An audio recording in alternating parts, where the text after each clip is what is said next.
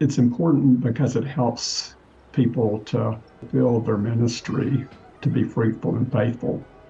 It also is helping people fulfill the biblical commandments and uh, the testimony to the wider world of caring for one another.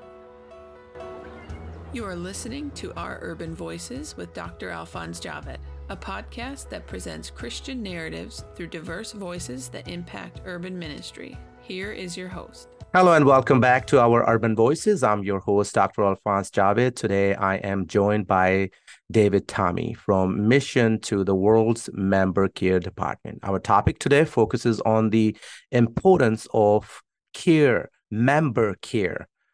Member care provides structure, support, and training for missionaries to care for themselves and those around them. David and uh, Jan, his wife, joined mission to the world in 1988 and have experience ranging from rural Africa to urban Europe, including more than 10 years of leading member care for MTW's Muslim focused ministries. David is the director of mission to the world's member care department. Thank you for joining us today, J- David. How are you doing? Uh, good, thanks. It's a pleasure yeah, to be here. I'm so yeah, so happy to have you here, man. So happy to have you here. But before we get started, please share with our audience, David, a little bit about your family. I believe family makes us who we are. It humanizes us, and that's how our audience connect with you. So share a little bit about your family with us. Sure, glad to.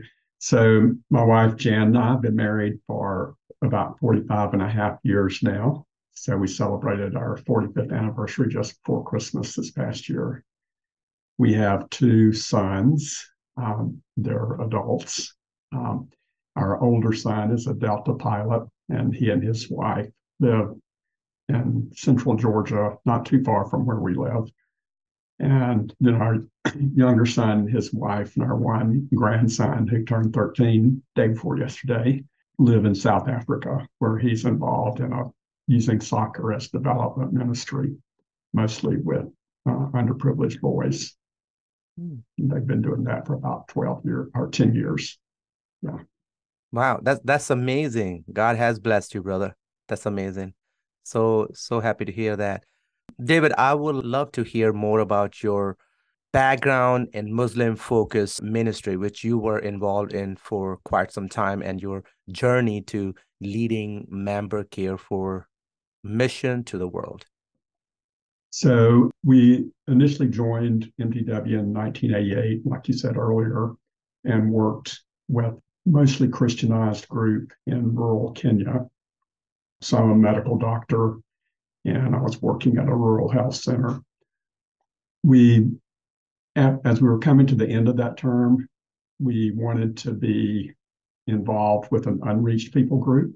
Mm-hmm. And after having worked at a health center I also want to be more working at the community level. Mm-hmm. And we wanted to continue to work in, in uh, sub Saharan Africa. So we, it took a little while to find the right setting, but we were seconded to SIM, Sudan Interior Mission at that time, and went to Nigeria to work with the Fulani people. The Fulani are a large unreached people group, almost 100% Muslim, spread all across the Sahel in West Africa. Very distinctive. There are about 25 million Fulani and maybe just a few thousand Christians. So we went to work specifically with that people group because they were unreached. And yeah, and so they happened to be Muslim mm-hmm. um, background.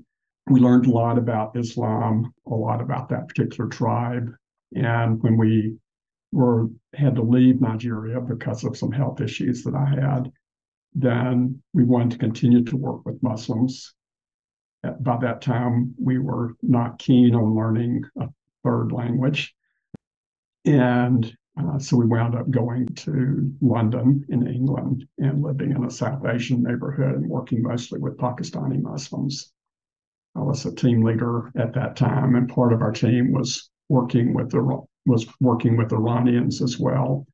So we've had a fairly diverse experience with lots of different kinds of Muslims, rural Africans, cattle herders, um, mostly illiterate to sophisticated urban people in Europe.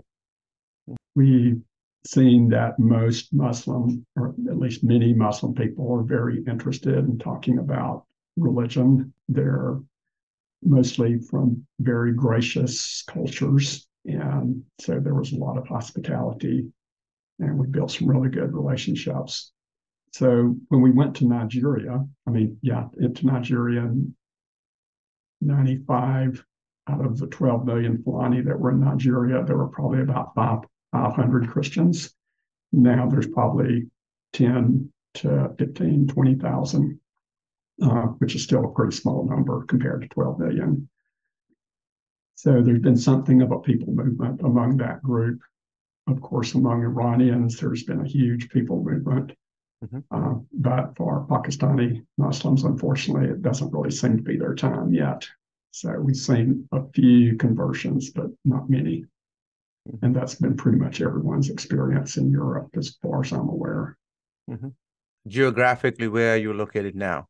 just now we we moved back to the U.S. Mm-hmm. Um, a little over two years ago when I took this new position, located very near the MTW headquarters, which is in Lawrenceville, Georgia. That's a northeast suburb of Atlanta. So why is uh, member care so important? It's important because it helps people to fulfill their ministry, to be fruitful and faithful it also is helping people fulfill the biblical commandments and uh, the testimony to the wider world of caring for one another. It's so there's some pragmatic reasons uh, as well in that it's it helps with the return on investment in that keeping people who are trained and have already raised their support and gained some experience um, and are most likely to be becoming effective.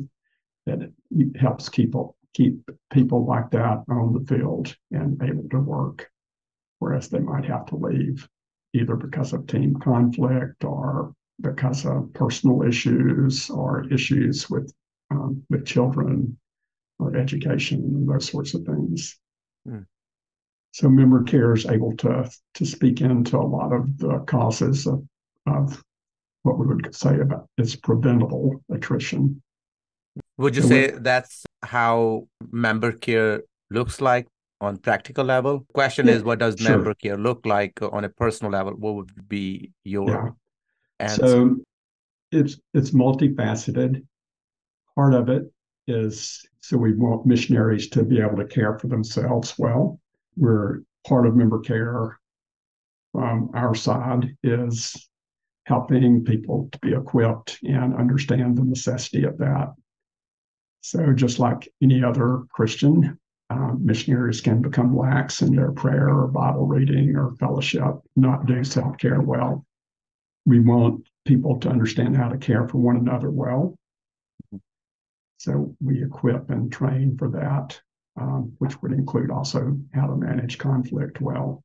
Mm-hmm. Um, we encourage sending bodies, so churches, or in our case, churches or presbyteries, that send missionaries uh, by raising, by helping raise their support, by commissioning them and sending them out. We help them to fulfill their responsibility of caring well. And then, um, kind of things that are more specific to the agency, we can offer different kinds of conferences and retreats uh, for our workers. We offer counseling services, um, conflict mediation, um, we have are putting into a into place or have put into place a structure across our different regions to help care for people proactively to check in and see how they're doing. So okay. we, we, we want people to be kind of in a network of care mm-hmm. um, and to understand the importance of it. Yeah. So how does care differ for missionaries in different settings? or life situations, such as uh, a single versus married missionaries, or those in urban versus uh, rural uh, areas? And for Jan and me, uh, just as an example, our needs when we lived in rural Nigeria in a small town in the north, and we're the only the only expats for hundred miles. Um, so loneliness was a huge issue. So and that can be the case in some rural settings. Whereas when we lived in East London in the middle of a neighborhood, that wasn't so much of an issue, of course. In Nigeria, we didn't have a local church really that was helpful or supportive and lived in a pretty much entirely Muslim environment. In London, we had a strong local church where we got good care locally. The resources that are available where someone is, there are um, differences in how people need care, whether they're married or single. So, with singles, loneliness or isolation can be a problem. Married couples are not always aware of the needs of singles. They can sometimes make assumptions that are unhelpful about how much time they might have, or yeah, or different things. So yeah, there are there are differences. So we feel like that it's mainly relationships that care. Yeah, because of wanting to care across relationships, we want to tailor that care to what we've learned um, and what we about the person and their individual circumstances and context. If a missionary needs more support, but their uh, sending agency does not have a member care initiative, uh, what do you recommend? And there are many, you know, there are yeah. many agencies that don't have member care department. Yeah, yeah. So, well, the first thing I would say to a missionary that's that's working for an agency like that, mm-hmm. So that that means you really need to be very, very proactive about making sure that you're cared for. It would, of course, be helpful to advocate for your agency to to view that as an important thing. Um, mm-hmm. And yeah, so sometimes that might be helpful, and other times either because of the way the agency is set up or financial restrictions or whatever. Um, maybe not, but yeah. So to be proactive, um, if a missionary is in a setting where there's a where they're part of a local church, then I would say part of being proactive is helping the local congregation to understand what's going on with them and to receive care from local believers. Um, sometimes missionaries tend to view their interactions with local believers kind of as a one way street. Mm-hmm, mm-hmm. Um, so they're giving but not willing to receive. That that yeah, if there is a local Christian body, mm-hmm. then uh, to the extent possible, get help and care from them. Mm-hmm. And then um, yeah, also be very proactive about helping your sending body, uh, your sending church care for you. Not every sending church is going to automatically grasp some of the challenges of cross cultural living or what means to, to be on the front lines of a spiritual battle. But uh, I think if the missionary is proactive about helping to explain and helping to that, helping the church to grasp that, um, churches are generally fairly willing to to to be supportive.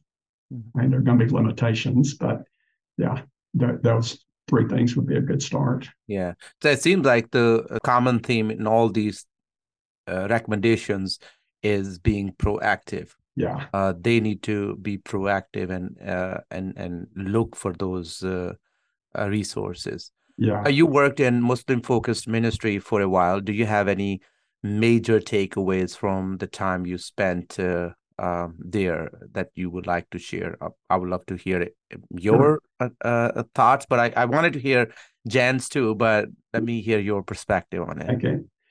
One thing that we often share when we're sharing in some of our supporting churches is that talking to Muslims about the gospel is really the easiest thing in the world. Um, so it's way, we found in England, it's way easier to talk to Muslims about the gospel than to a secular English person. Um, and I, I, think that's true here in the US as well. So in, in your setting in New York, talk to you know, an urban 30 year old about religion is going to be much white person is going to be much di- more difficult than talking to the average Muslim, where religion is part of life and and part of what you think about and part of what you talk about. The other thing we often tell people about working with Muslims is that if you want to know what a Muslim what Muslims believe, then you should ask the one that you're talking to, uh, because there's such a huge variety that we shouldn't be scared or viewing Muslims as our enemy. What, what specific member care needs do missionaries who work uh, in Muslim focused ministries have, if any? Yeah, I think they do have some. Of course, they have ones that are common to to any kind of frontline Christian work. Um, so there's spiritual battles. I think in the case of Islam, sometimes those spiritual battles can be can be more intense. Depending on which people group someone might be working with, it can be pretty discouraging. So if you're working with Pakistani Muslims, if you're working with Somalis, yeah, there's some encouragement, but not a lot. It's also easy to be discouraged because there's a it can often happen that someone who you thought was showing hopeful signs of conversion, winds up going back to Islam, so to speak. So, yeah, I think there is a lot of cultural pressure to deal with. So, because of some of the attitudes towards Islam in the in the Western Church, mm-hmm. Muslim missionaries who are working working in Muslim focused ministries can grow pretty discouraged, even when they're in the U.S home ministry assignment.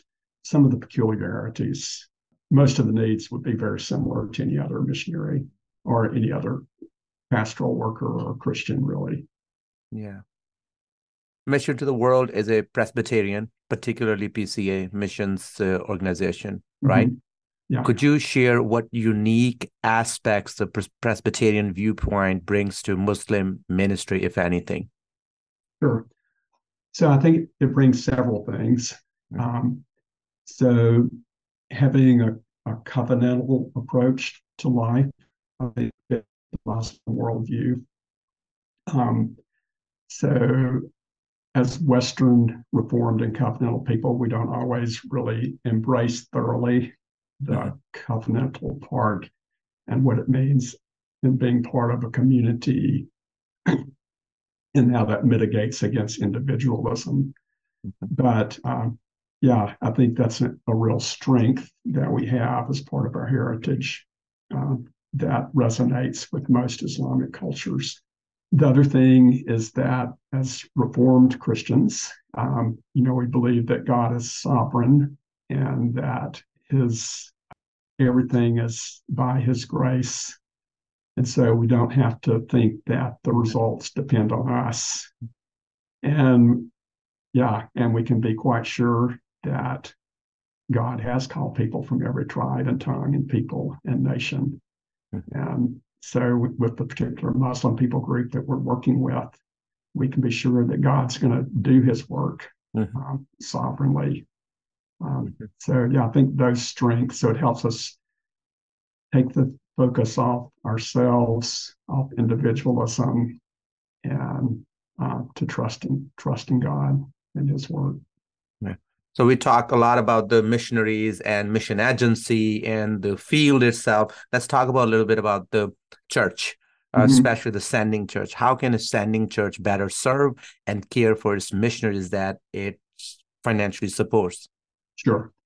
So there's a number of things that um, yeah that churches can do hmm. so one of the most encouraging things would be in most cases to to send their pastor to visit the missionaries they support so even churches that so not every church sends anyone to visit their missionaries mm. uh, So even doing someone, so even someone would be a start.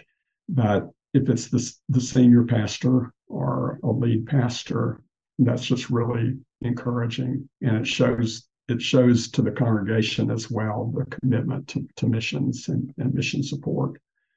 Yeah, being faithful and generous in financial support, of course. Um, there are particular times of transition when um, when missionaries can need some extra help. So either first getting to the field, coming back for a home assignment or furlough, when children say come back to the US for college or university. So at those times, if the church is um, really proactive about asking what needs there are or trying to imagine what needs there are and just going ahead and, and trying to meet them.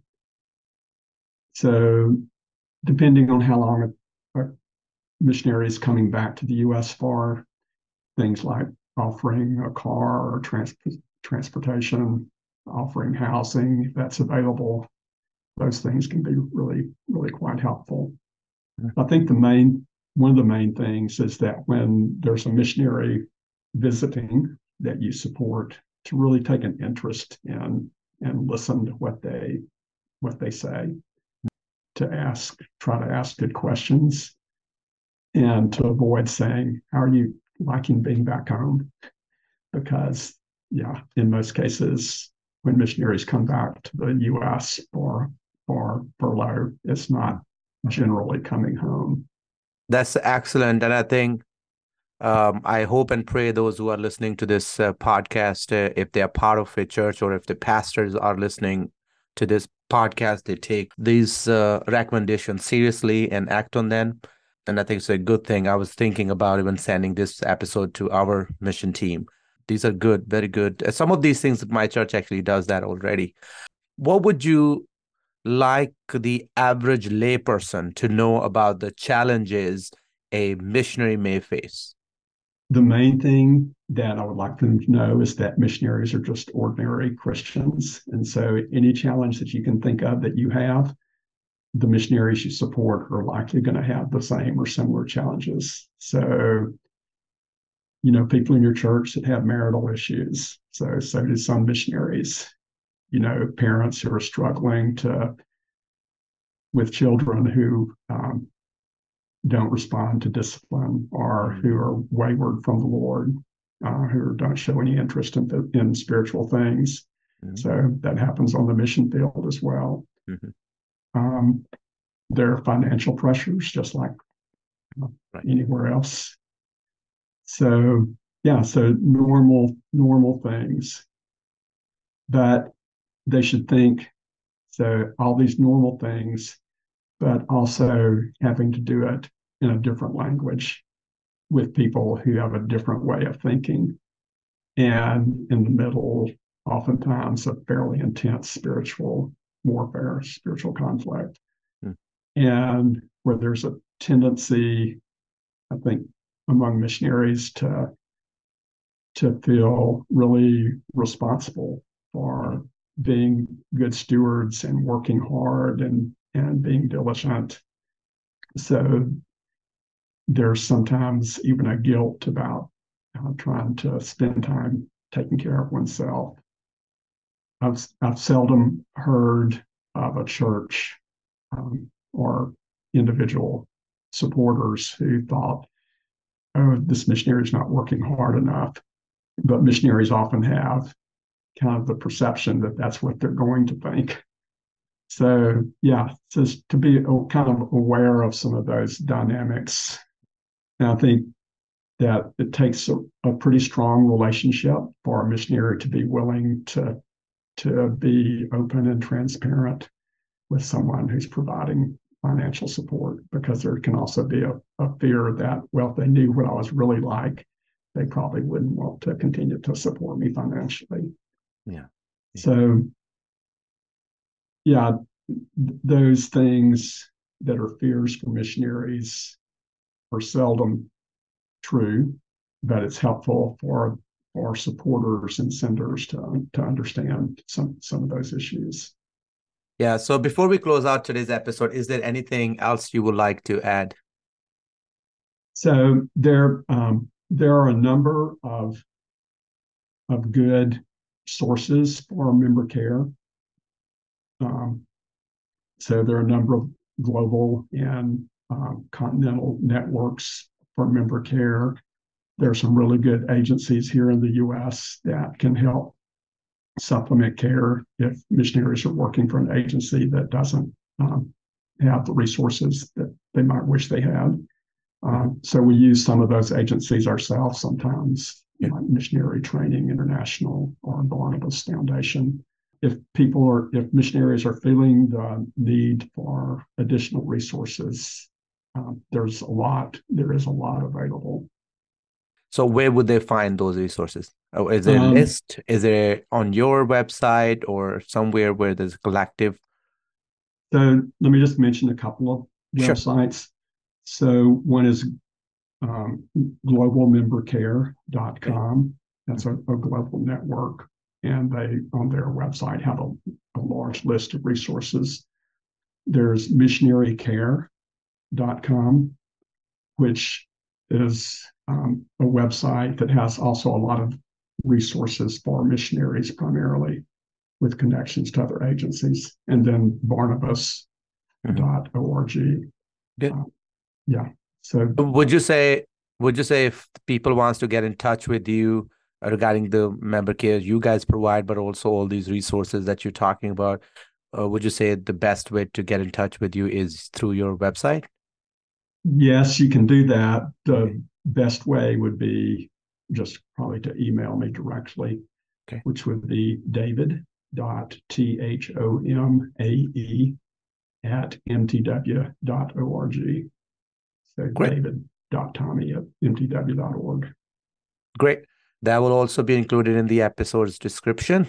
And for the last thing, because we talk about heavy topics, I like to ask my guests, all of the guests do this. So I'm asking you to do the same thing. Tell us a joke.